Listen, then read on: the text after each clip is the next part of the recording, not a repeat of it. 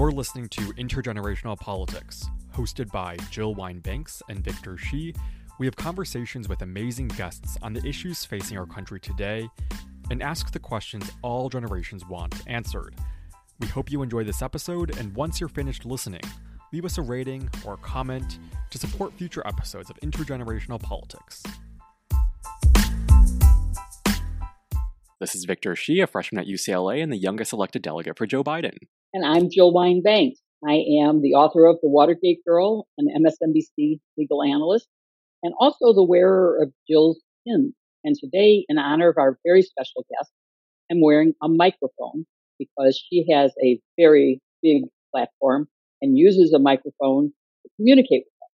We are honored to be joined by Clarissa Ward, who has dedicated her career to illuminating stories and voices in war-torn countries. Currently, Clarissa is the chief international correspondent for CNN, a position that has entailed assignments in Syria, Egypt, Afghanistan, Russia, Lebanon, and many other countries.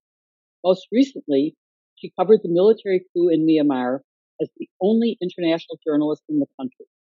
Before CNN, Clarissa worked for Fox, ABC, and CBS and her life risking courageous work made her the recipient of multiple Peabody, Emmy, and Murrow awards. Clarissa is also the author of a brilliant new memoir that Victor and I both enjoy called On All Fronts. Victor's holding up a cover of it. The Education of a Journalist.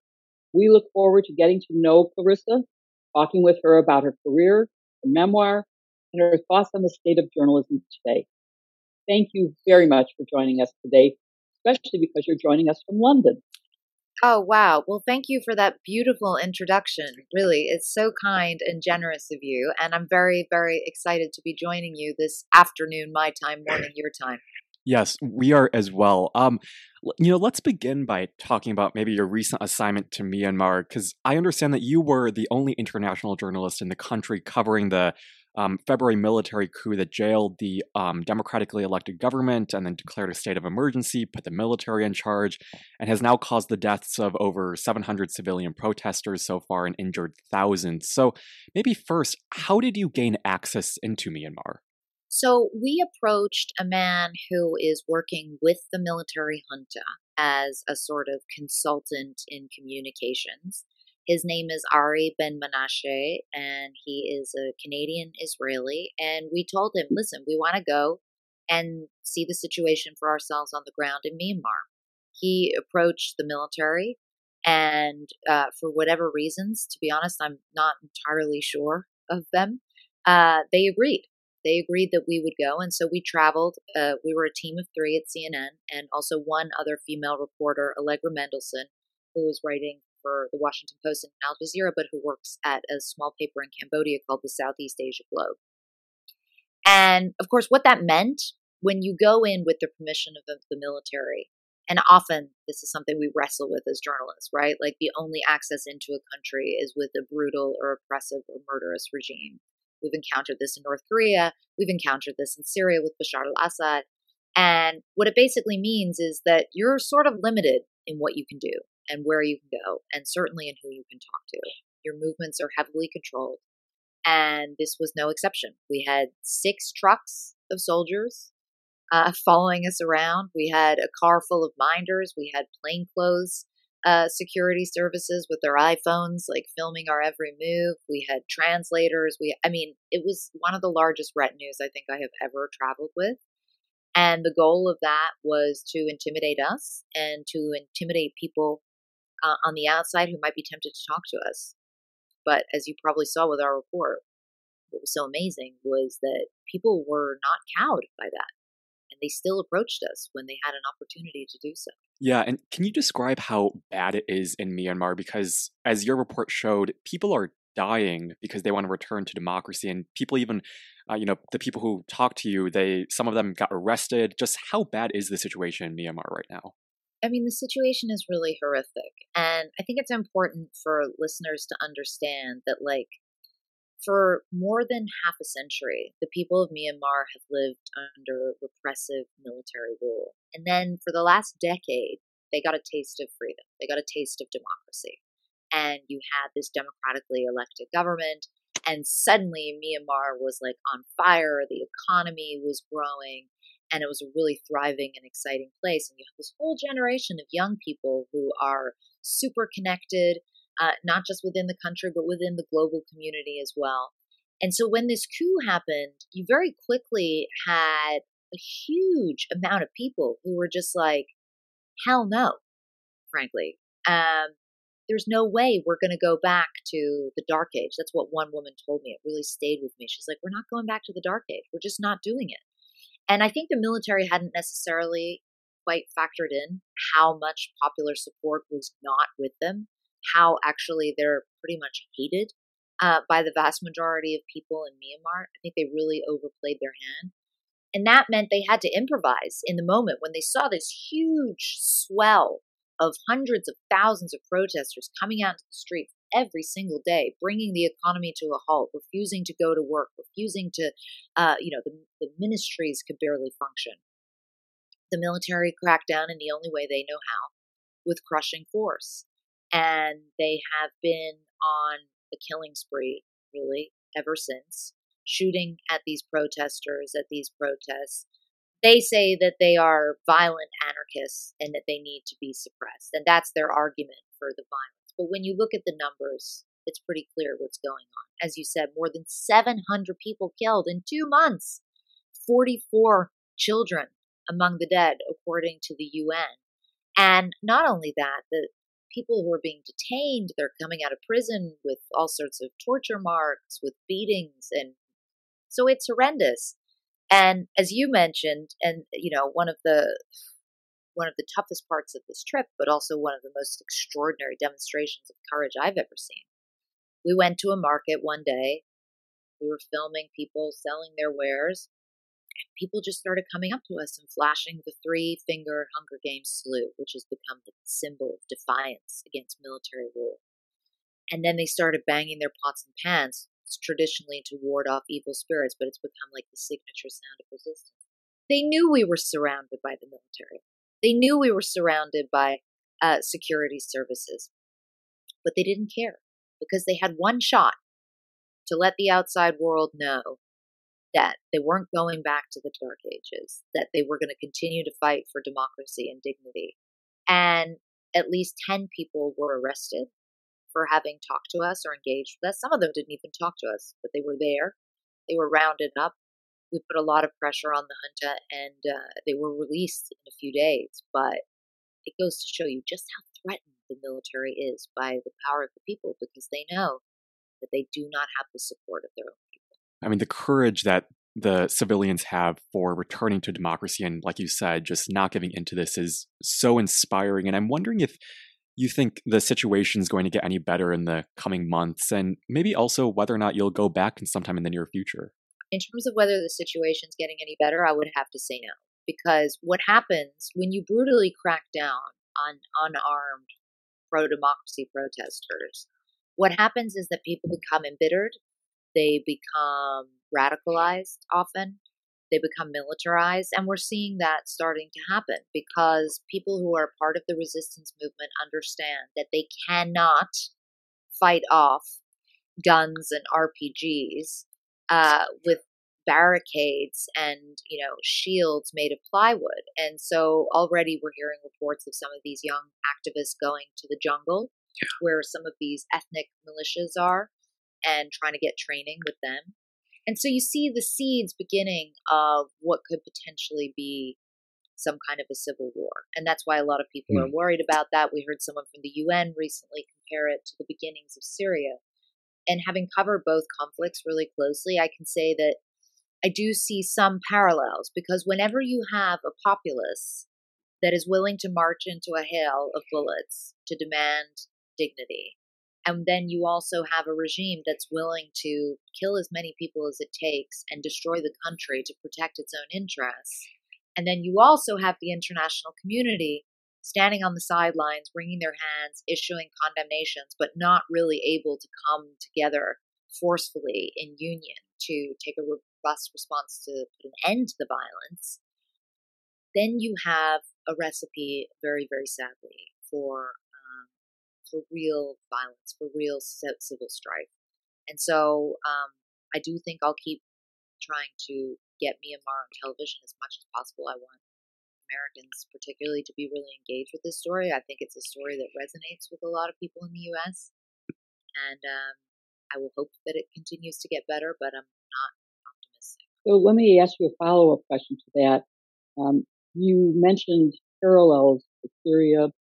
Do you see any parallels between what happened in Myanmar and what happened in America on January 6th?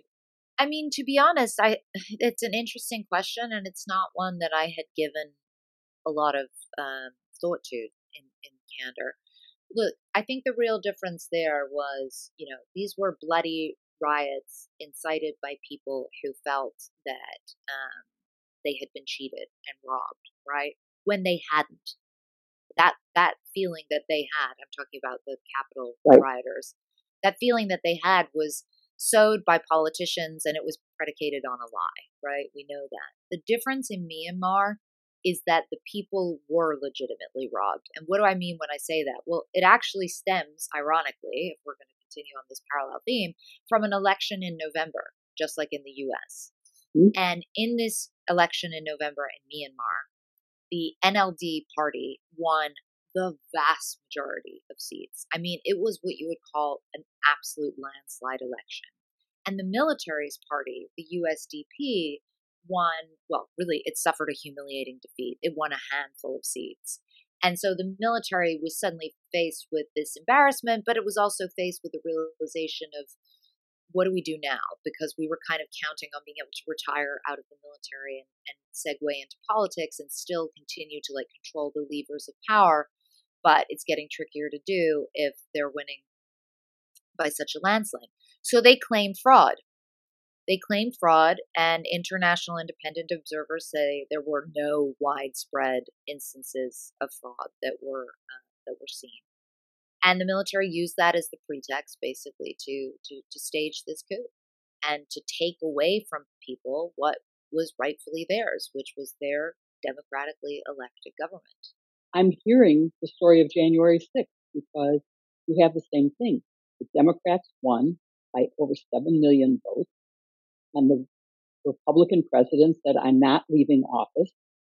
This was stolen from me, which is a lie, and rallied his supporters to go and attack before the vote was confirmed by Congress as our Constitution requires and so it's the same thing of trying to overthrow our legitimate government processes to stay in power. And the same thing is true here. The, the military wanted to have more power than the people had voted it, and they took military action. Uh, here, the president refused to call out the military to protect the members of Congress, to protect his own vice president. So I just see. I guess the key difference for the people of Myanmar is that in the U.S., democracy prevailed, right? And it was a deeply disturbing moment for most Americans and very troubling. Uh, but democracy prevailed. The new president was sworn in, and and life does continue. Maybe not as normal per se, but like life continues. Whereas in Myanmar, there is no opening for these people now. The military has said, oh, yes, we're going to hold elections in a year. Now they've kind of moved that date out slightly and they say within two years we'll hold these elections. But what sane person in Myanmar would actually have faith in that promise when they just won in a landslide in an election five months ago and it was stolen from them? So why would they ever believe that there will be a fair election again? And that I think is the reason why they are really willing to go all out and risk everything and even allow this to become bloodier because they see this as a kind of existential moment where if they don't fight tooth and nail for this democracy, they will never get to taste it again. That's a very, very good distinction in terms of democracy prevailed in America and not Myanmar. Is there anything that you see that the UN or any other country can do to uh, assist democracy to return? Yeah, I mean, there's a lot more. The problem you have is that you know the the Russia, for example, China, um, the so-called spoilers on the the UN Security Council, they're not willing to back mm. any wording or any action that is overly critical of the junta or forces the junta to step down. And so that makes it basically impossible. The international community is effectively hamstrung. We saw this in Syria as well. As long as you have those two key nations who are unwilling to challenge this kind of autocratic brutal, mm. brutality, then what can really be done? Even with some countries that are closer to the US um, and share similar values, I'm thinking of South Korea and uh, some countries like Ukraine and Israel that have sold weapons to mm-hmm. Myanmar. Um, they probably wouldn't do that again in a hurry, but there hasn't necessarily been yet what I would call a broad consensus between the US and its allies coming up with some really strong language and a robust framework for trying to end this illegal coup. I, I am quite sure that your coverage is going to help in that regard and possibly bring about some change. But let's let's move to your book on all fronts: the education of a journalist. Uh, it has so many gripping stories from your time in war zones, uh, Syria and Baghdad, Afghanistan, uh, but it simultaneously tells a very personal story of your childhood, time in journalism, um, and the lessons you've learned. And I would like to talk about what it was like for you to write the book and who was your target audience? So I wrote the book when I was pregnant with my first son. Um, it started out as he was my target audience. I was like, I would really like for my future child to know mm. who I am other than being mommy, right? Like I'm a person, like, and with a history and adventures and all sorts of things that he'll probably hear stories about, but like it's different to really get in the mind of someone. So I started writing it as a letter to him, and then my agent was like, "This is kind of weird because you're writing a letter to your baby son, and there's like all sorts of cursing and death, and like." so we were like, "Okay, maybe we need to reframe this slightly." Um, and what I realized as I was writing it is a couple of things. First of all, I think it ended up being a love letter to journalism, basically, and my target audience really is people who care about people and who are interested in forging human connections, who are interested in other people's stories. So maybe people who are less focused on the news and more interested in stories and the power of human connection. And there's so many moments in a journalist's career that never make it onto the evening news, right? Um, that are behind the camera that are beautiful, that speak volumes about a people or a place or a culture or a conflict.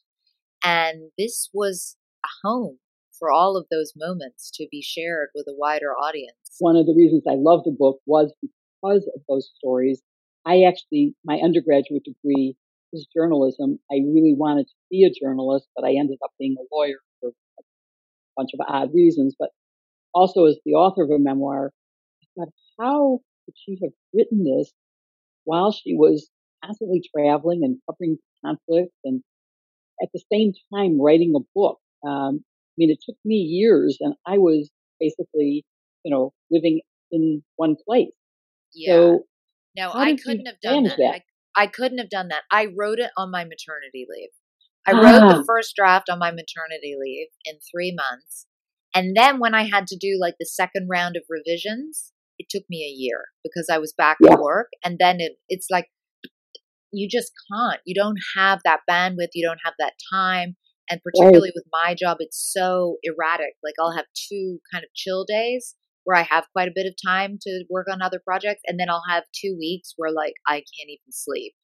So um, I never could have written this book without maternity leave. It's um, yeah. I'm very grateful. And it's very hard to get back to if you take two weeks off. Then you have to sort of like put yourself back in the mind two weeks ago. But, yeah, it's too um, hard. Um, yeah. But you also, I thought one of the other things that was interesting was how you got into journalism. Mm. Um, you wrote that you were a reckless teenager at Yale when 9-11 happened and that that changed everything for you. And I think there's a passage in your book captures your decision to become a journalist after 9/11. So Yeah. I would love you to read the first full paragraph on page 25, and you can Yeah. either read it or just talk about it, however you want. I mean, I so 9/11 happened, and I felt like, okay, this is the only thing that matters. I, you know, it's great that I had pink hair and was into French New Wave cinema and all that stuff, but really, like, that's not as important as this. And what is this all about? And how has this been bubbling beneath the surface and I've been unaware of it? And how can we engage? How can we get out to the ends of the world, wherever this hatred is coming from, and understand it better and improve communication? I really was fixated on this idea that 9 11 was, in some small part at least, the result of a complete breakdown of communication, of understanding, of a total dehumanization. And so this epiphany for me was about I want to go there, wherever there is. I didn't really know exactly at the time. And I want to understand what's going on. And I want to bring that back home. And I also want to bring a piece of home to there as well. And in the process, improve this sort of communication. So, you know, there was a lot of hubris involved because I was 22 and like I you know, like didn't know anything about anything. Um, but that's good. You know, that's you're meant to be idealistic when you're young. And um, as Victor knows well.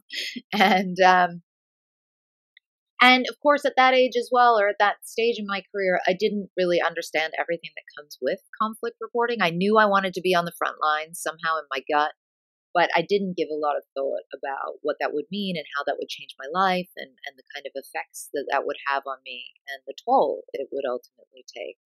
Um, which is not to say I regret it for a moment. I certainly don't. But um, when I meet young conflict, aspiring conflict reporters, I do take some time to explain to them um, that it, you know, the, the check comes at some point for, for everyone who does the work. Like, I mean, as you guys know, you read the book, like, nobody gets to just coast through this job without, um, you know, taking it on your soul. And, and did you have a mentor or did you have even a role model or an inspiration? I had so many. I mean, from like Martha Gellhorn, like way back in the day, to uh, you know, Christiane was something of a of an Mhm. inspiration to me when I was younger. Martha Raddatz was wonderful when I worked at ABC. Liz Palmer when I worked at CBS.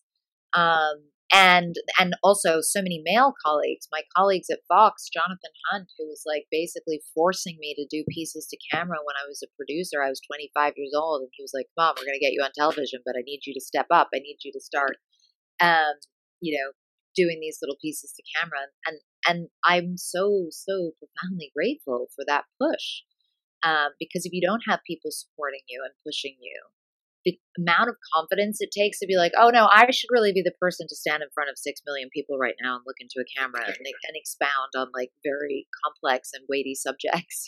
Like, you really need a lot of people to help you rise to that occasion. And that's what I love about television, though. It takes a village. It takes a village, and it's a collaborative team sport. I always thought that print, it, while I have enormous respect for my print colleagues, it just seems so solitary. You know, you just mentioned and you talk in your book about the importance of communicating in a clear, thoughtful way, truthful. Um, and was that one of the motivating forces for your going into journalism? And right now, today, that seems harder than it ever was. Mm. Uh, what what are your feelings on that? I think it's so it's twofold. It's about communicating in a clear way, but it's also about humanizing, right? Because I see that we always have forces in the world that are actively encouraging what I would call dehumanization, who don't want you to engage with the other. They don't want you to understand the other. We're just told that the other is evil and must be fought or killed at all costs.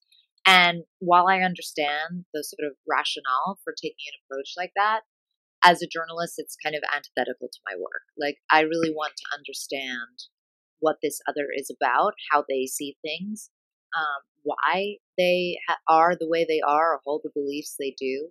And I think that's the role of a journalist is to constantly be challenging, to constantly be questioning, to constantly be humanizing, not with the goal necessarily of affecting policy or changing the world per se, because, you know, I think you learn to have a bit more humility over the years of doing this job.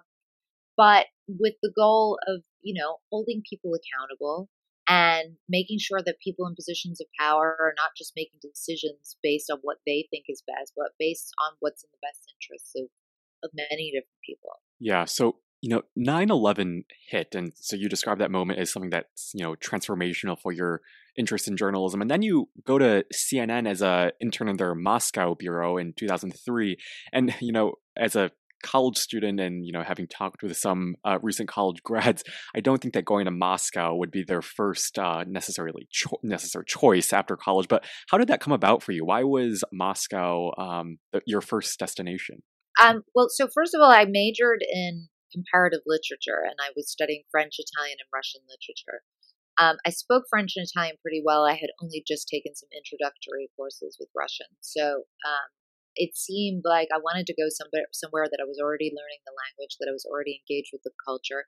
I'd visited Russia when I was 16, and I kind of fell in love with the, the, the mysterious enigma of it, and um, and it felt like close enough to home. I mean, definitely far from home, but also close enough not to be like totally crazy. Whereas going to the Middle East or something at that stage, I wouldn't have had the confidence or the knowledge um, or the wherewithal to even do that. So um, I think I just sort of implicitly understood that if I wanted to be in the field, I kind of needed to go out there and just get stuck in.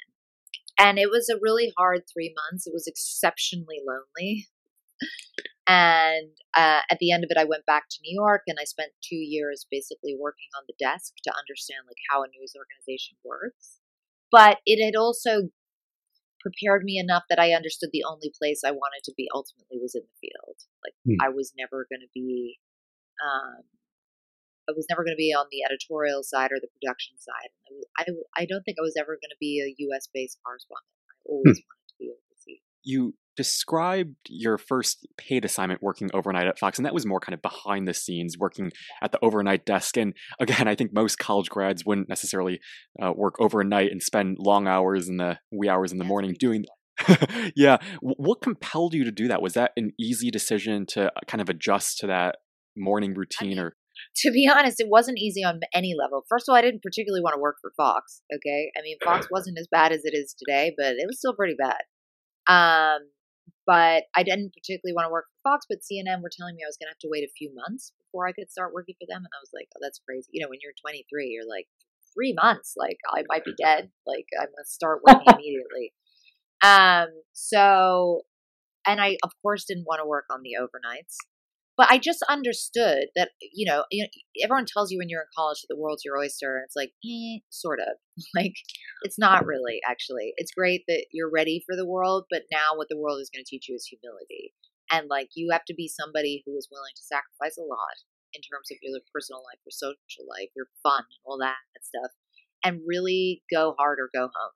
Mm-hmm. So I took the first job that was a full time paying job that was offered to me. I worked my behind off. I um, would leave work at nine in the morning and I would go and take Arabic lessons. And always in the back of my mind, I was like, this is a temporary stop. This is not the final destination. The war in Iraq had just started. I kept lobbying my boss, let me go to Iraq, let me go to Iraq. He was like, You're really annoying and you're 23 and you've been here two weeks. No. Um, but eventually, after a year or a year and a half, he was like, Fine, you can go. No one else wanted to go anymore. It was too dangerous. It was like the middle of the summer. It was 120 mm-hmm. degrees. And so they sent me to Baghdad for a six week producer rotation. And after that, I quit Fox. I moved on my own to Beirut. I set up shop as a freelancer. Um, and the rest really is history. And the only other thing I would say there to underscore, and I hope this comes across in my book, like the ability to make kind of big decisions like that and go move to Moscow and then go move to Beirut and become a freelancer. It's like I could never have done that without the support of my parents. And my parents mm. have been like hugely supportive of me, um, both emotionally and financially at times, as I have really tried to, you know, make this dream come true. And I, I, I can't say enough how like incredibly grateful I am to them because I could not, I wouldn't have had the courage or the confidence to do it without their support. I think that is definitely a point that comes across in your book. And, you know, as a recent Yale college grad to be in, you know, Beirut or Baghdad, you know, that must have been a kind of a, a, disorienting experience. And you mentioned that um, you had this, uh, you know, there's a part of your book on page 60 that basically describes your um, time in Baghdad, and it was your really first experience with fear. And I think you described it as like war is hell. Did you imagine that? I guess first that a war correspondent entailed that, and then second, how did you? I guess learn to deal with fear because you know many people will say that you're fearless, but how did you learn to deal with those different risks and fears? If you're fearless, you're stupid. By the way, it's like when there's bombs going off, like you should be afraid. That's a very healthy reaction. Um, so the part of the book you're talking about is just after we had basically we were under attack. It was a triple suicide car bombing attack on the hotel that we were living in, and after the second blast went off, we knew we were under attack. And it was kind of this very chilling moment where it became clear that we could die. Um, because they'd already penetrated two blast walls with the first two bombs. And now there was this enormous cement mixer truck full of explosives and basically got caught on some razor wire. And so the truck was kind of lurching back and forth.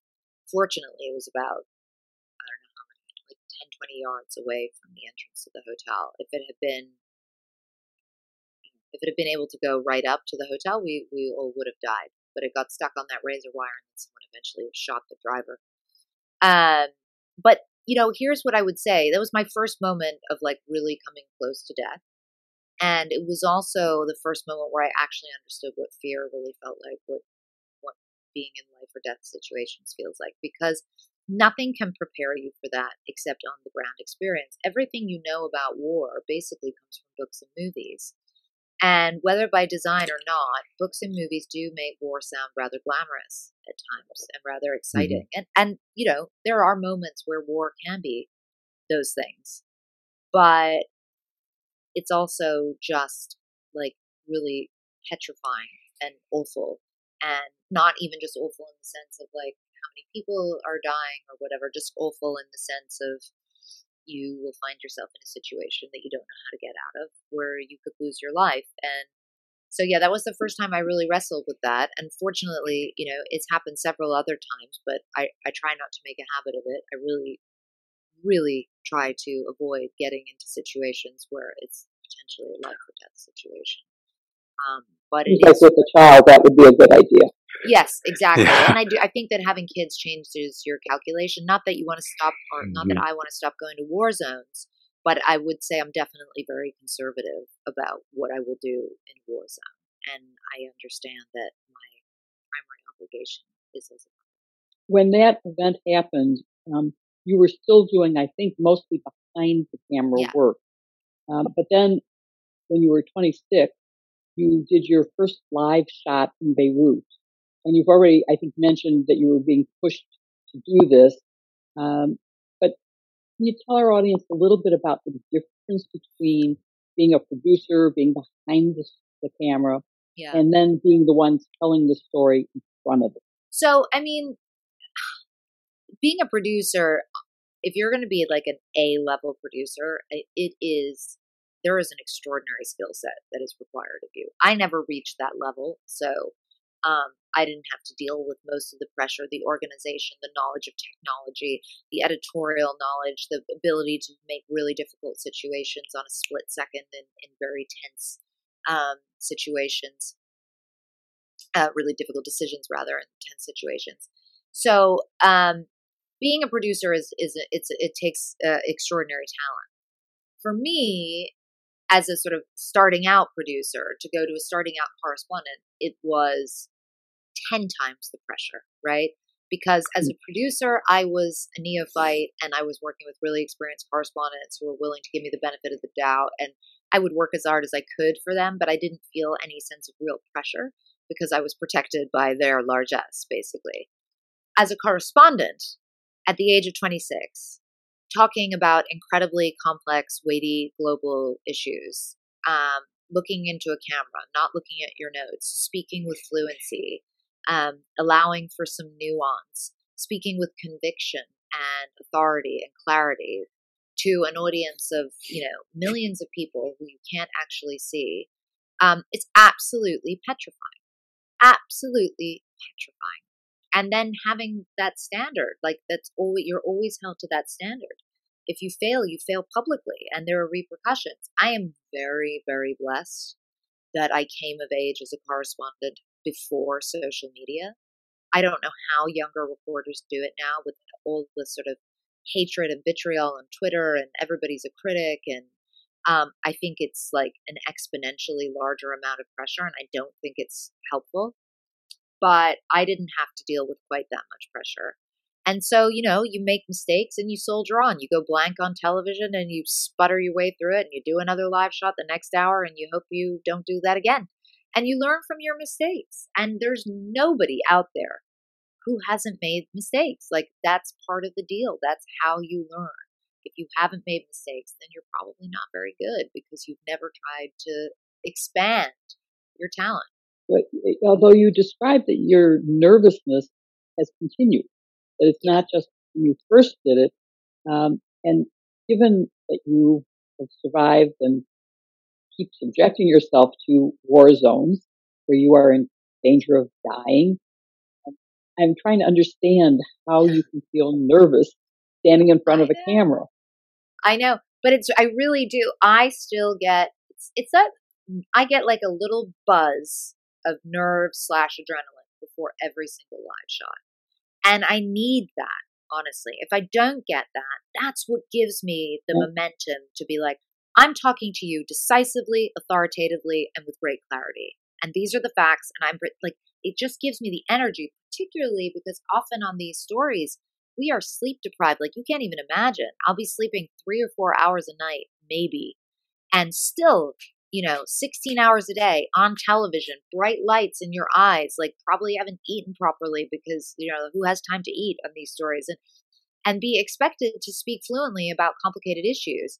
So, yes, I'm nervous and I'm nervous also because ultimately like I see this as a big responsibility.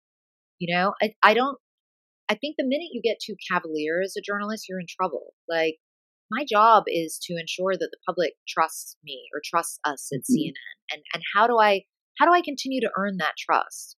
How do I continue to make the viewer or the listener feel that I am somebody that they can pay attention to, that I am somebody they can believe what I say. Like, we're in an age right now where people have lost all faith in, particularly in mainstream media, and in the idea of truth and in the idea of facts. So for me, this is like an existential moment, right? It, you had the 9 11 calling, and now you have this calling, which is like, people, we need to all start believing again in the idea that there is fact and fiction, that there is truth and there are lies. And we all understand that our perspectives are subjective and that there are biases that are implicit in that. But at least can we get on the same page that, like, you know, this is white. Okay, it's white, right? That's what it is and and my microphone is black and like because otherwise we're real trouble as a society. It's one of the advantages you were mentioning that you had the advantage of not being subjected to social media when you started out. During watergate there were only three networks and they all had the same fact. There was no dispute about the fact that my microphone is rhinestone and yours is black. Those were agreed and so we could talk about opinions without having this lack of information and lies on one side. Um, but going back to your first time on air, there was something that really um, pulled me in um, because it's something that I had similar things happen. Was right after you were on air, you got a note from one of your Fox News colleagues. Yeah. And I'm going to read that note. Quote, you're going to be a star and trust me, I know Roger Ailes. He loves girls who wear their hair down. He once told Megyn Kelly not to wear her hair up anymore.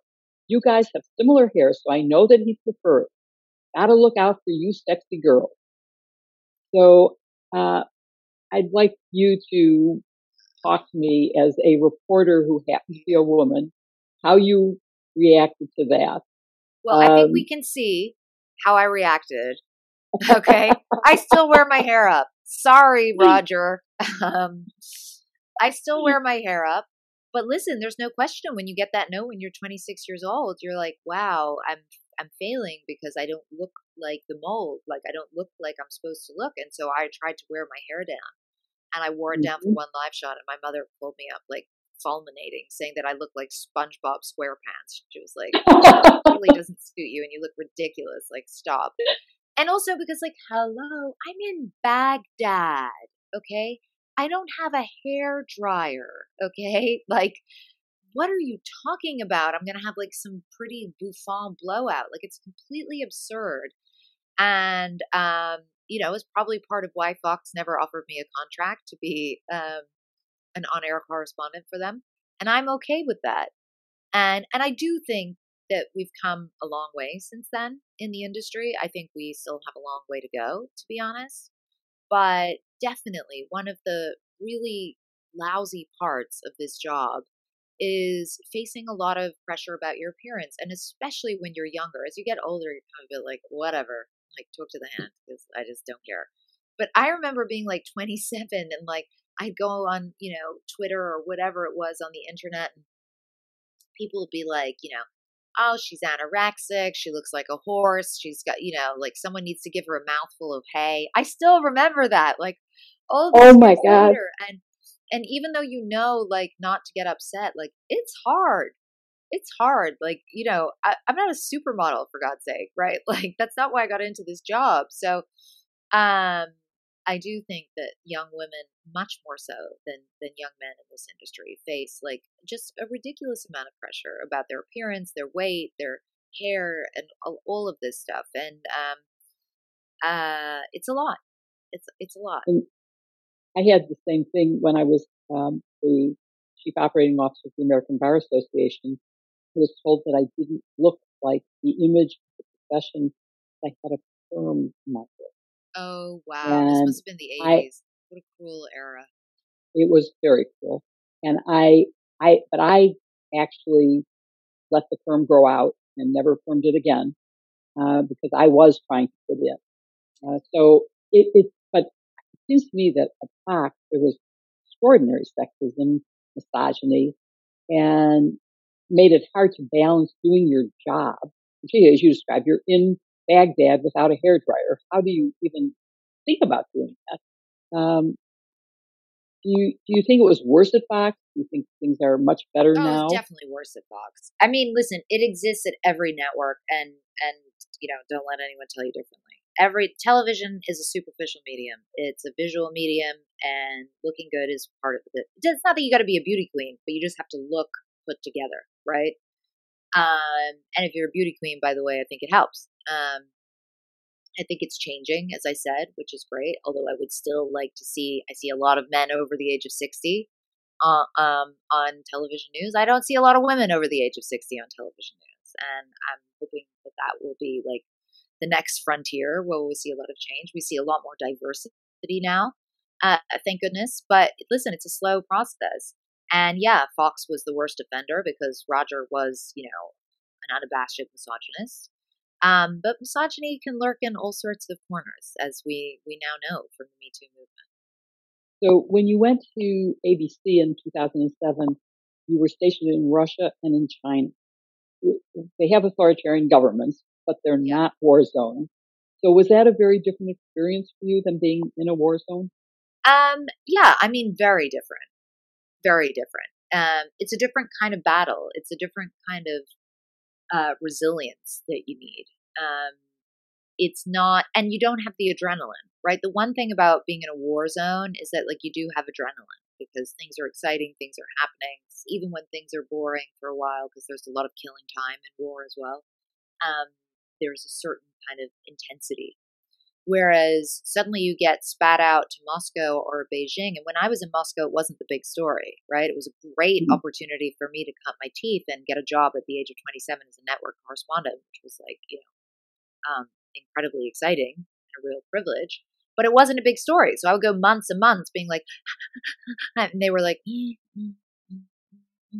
so you sort of learned like I need to find other ways to get on television. And I made a sort of niche for myself basically doing stories that were kind of feature stories, basically quirky feature stories about, you know, I would visit volcanoes in Vanuatu and uh, you know, bizarre sects in um, in Siberia, and you know, on and on and on. Um, and that was how I kind of like made my name. In addition to then covering the the few big events that were happening. Um, but really, it all changed for me in 2011 when the Arab Spring started, and I was living in Beijing, and ABC didn't want me to go to the Middle East and cover it. And having lived in the Middle East for three years, I was like, you know what? Bye. So I went and joined CBS, and I started covering the Syrian conflict, and that was really the moment I think that my career kind of took off.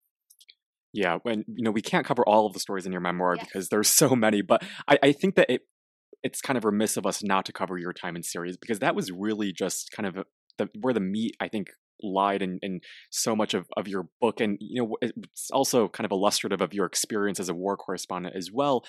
I, I what struck me at first was kind of your description of the Syrian culture, and you recount being a how being a woman in Syria entailed, you know, sexism and misogyny, but also you said that it allowed you to kind of blend in as a journalist and give you traits that, uh, I guess, advantages that men didn't have. Can you explain that a little bit? Because um, both Jill and I Yeah, found that really fascinating. This perception that, like, oh, if you're a woman in the Middle East, it's going to be awful, and and you know you're not going to have any freedom. And actually, I've always found it to be kind of the reverse. First of all, because in very Mm. traditional conservative societies, I have access to fifty percent of the population that my male colleagues don't. I can go and sit with the women in the kitchen, and believe me, they have fascinating gems to share, and they have a totally different perspective on conflicts and that voice i think is hugely needed particularly when you're covering war it tends to all be sound bites from the men who are fighting. I'm like i want to get more of those women in the kitchen in this story and maybe if we had more of those voices in these stories we wouldn't have so much war.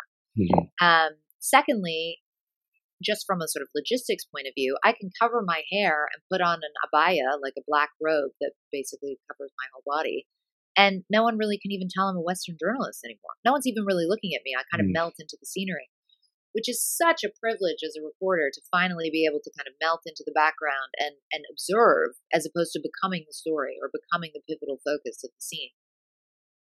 So I've and and and also people don't view you as much of a threat. So you know I've done a lot of work with jihadis, interviewing jihadis, visiting with the Taliban in Afghanistan, and like I couldn't have done that as a man. But as a woman, it's kind of like, well, she's obviously got a really patient husband and she's a bit weird, you know. But it's not the same thing of like she's a spy and we must kill her. It's, it has a slightly different flavor to it. Um, so I think that actually being a woman and operating in some of these very challenging, very um, conservative fundamentalist uh, societies, and when you're talking about the Taliban or, or jihadists, I think that being a woman has been a, sort of a blessing in many ways. It's allowed to me to get to places that, that other male colleagues have not been able to get to. Yeah, and th- you know, there's another. I guess you, you mentioned how you really got to know the woman in Syria and the people in Syria as well, and I think part of that lies in this notice that I kind of observed in your book, which is that in Syria, unlike the other countries that you visited, you lived with host families as opposed to living in hotels. How did that live? I guess another two part question, but how did you? How did that living experience change your reporting and perception of Syria? And you know, you also mentioned covering jihadists who killed many of the people who you talked to and knew. Did that make it more difficult to confront jihadists? It made it more personal. It made it more personal because it was like, you know, you had rage fueling you and and and also just like a desperate need to understand. Like it was like a personal, like I have to get my head around. My friend was killed. How are there people in the world who can justify this? And you know, so it became a very personal quest. I think. Um, and you're right. Listen, normally I go to a hotel at the end of the day, and there's other journalists there, and maybe we sit at the bar and have a beer, and or I call my husband or FaceTime with my kids or whatever. I have that distance from a conflict, right? I have that place that I can step back to and detach a little bit. In Syria, didn't have that. You get back from your day on the front line and be sitting in the room with the women only to find out that one of the men had been killed and they're writhing around on the floor, pulling their hair out, screaming in grief, and you're right there. You're in the moment with them. There's no there's no privacy for them.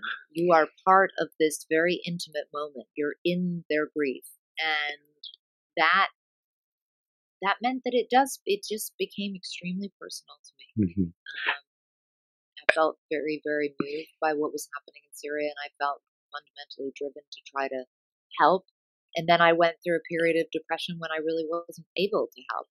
In the long run, I came out the other side and understood my role as a journalist in a much more humble way, which is, you know, I'm not there to solve the world's problems. I'm there to try to shine a light on some of them, try to hold people accountable, try to give a voice to people who maybe don't have one.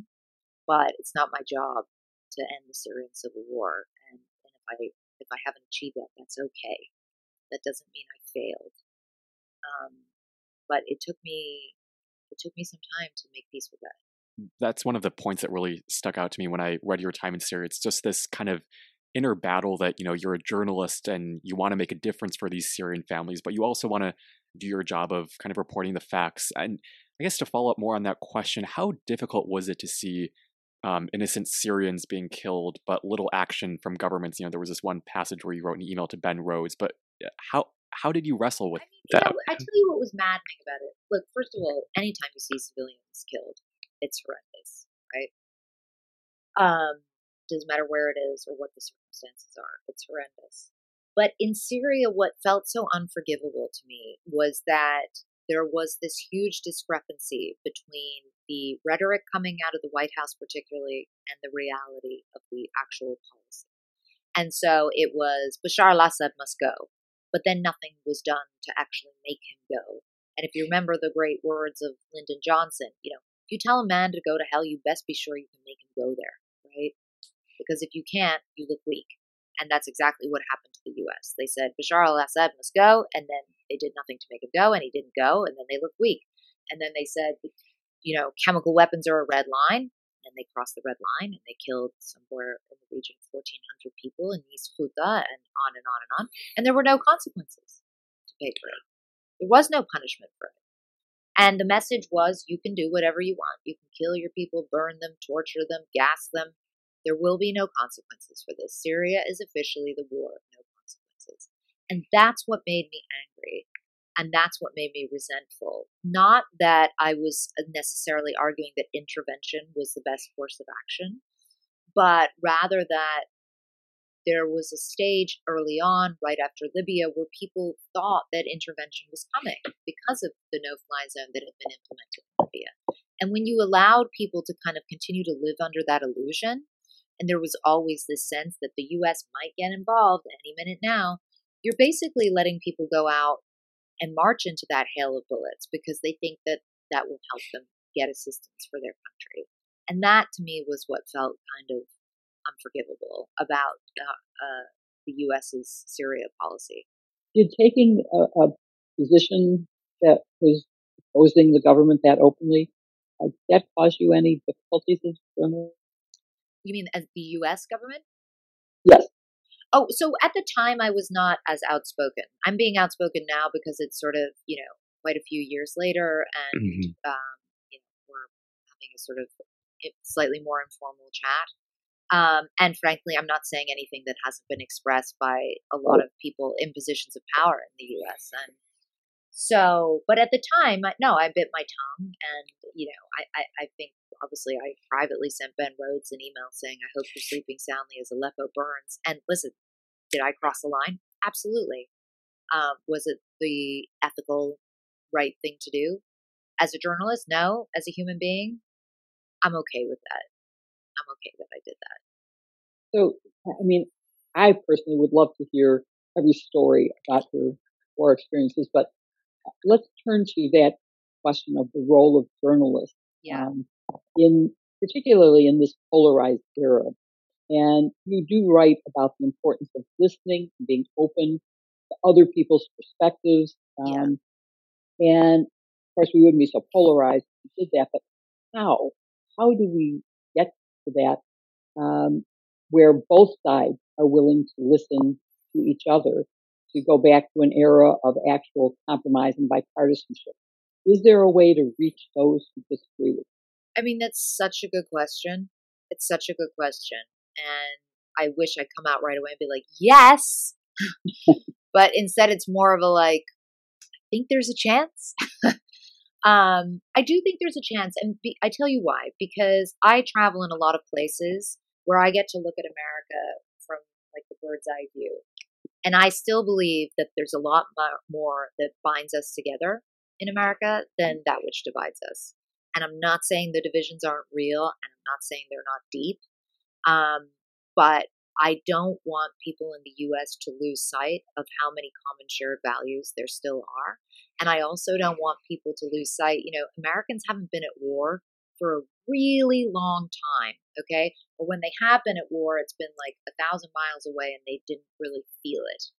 But to live in a country that is being destroyed by war, there is no greater horror.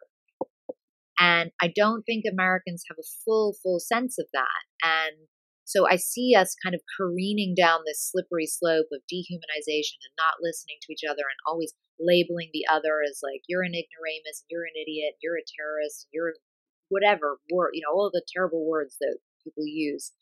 Um, and maybe they don't realize where that's where that slippery slope ends.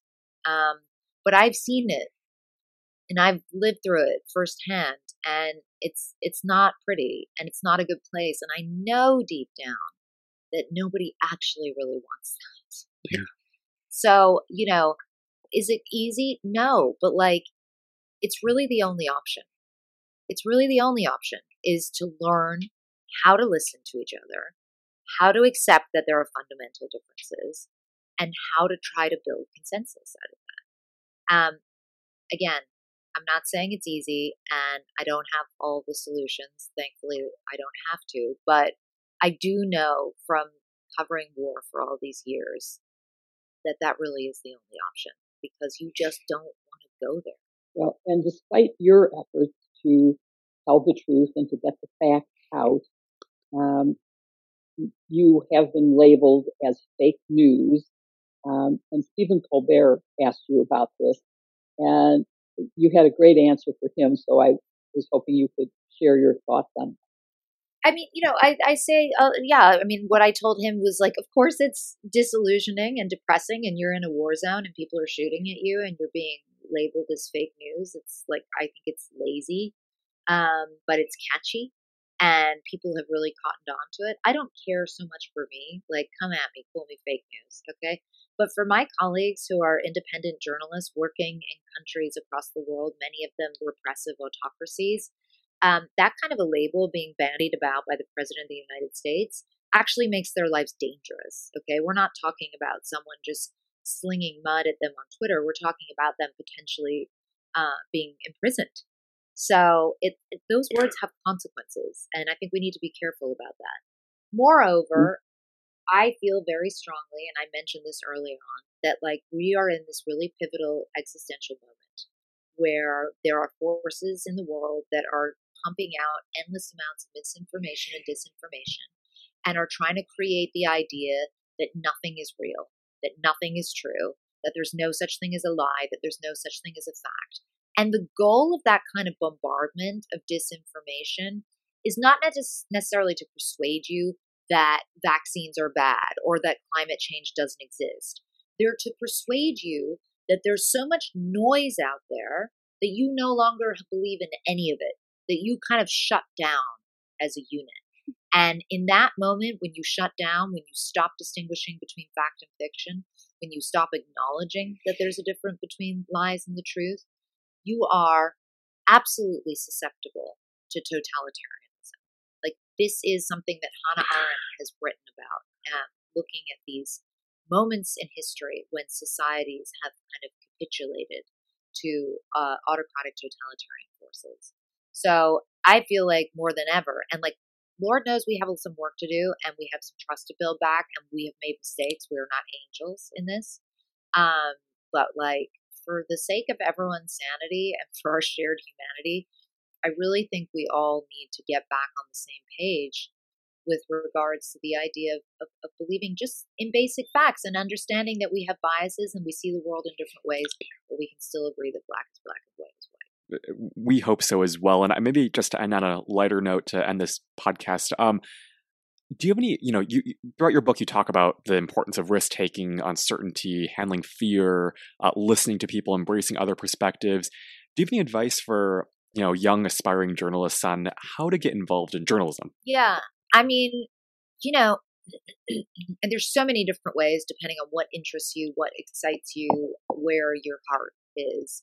Um, I would tell people like you've got to go with your gut and your passion okay? Because it's a really hard job and people are going to try to tear you down. And no matter what side of journalism you're, whether you're covering conflict or politics, like you will find yourself in some really hairy situations that are distressing and it will take a toll on your personal life and all the rest of it. So, like, you got to want it in your belly and you have to have that passion and that drive. And the only thing I would say is like find mentors. That's the best way to learn go out there and learn from the best, watch them in action, ask questions, be curious. You know, we have such a tendency today as a society, it's all about da, da, da, I'm talking, I'm talking, and then you're talking, but I'm not really listening to what you're saying. I'm just like waiting until I can speak again. Like that is so toxic and so terrible for public discourse, and it's the worst kind of journalism. So, you know, tip number one would be learn how to listen. Learn how to listen to people find where your passion is, go out and, and, and find people who can help you achieve your dreams and, and, and learn how to be a great journalist. We need a lot of them. So, yeah. Definitely. And what's in store for you in the in the next months or years? I mean, I definitely want to still keep covering Myanmar because I think it's a really important story, and I and I don't I don't want the world to give up mm-hmm. on that story. Um, I'm also looking very closely at what's happening on the Russian Ukrainian border with the buildup of you know 50,000 troops on the border and in Crimea.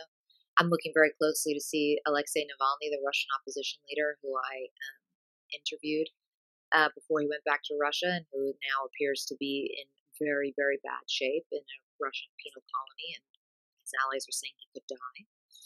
Um, so those are just a few of the stories that I'm looking I'm looking very closely to see what's going to happen with Iran. Can the nuclear deal be reshaped? What will it look like? How it will be different?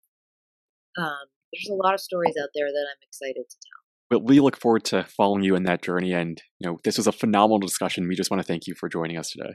For having me, I've loved chatting with both of you, and I love what you're doing. So thank you. Thank you very much, and thank you for bringing the facts to the public for taking the risk that you take so that we can all learn from it.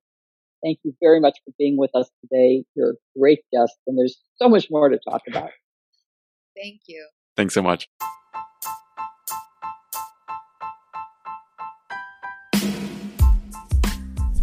Thank you so much for listening to this episode of Intergenerational Politics.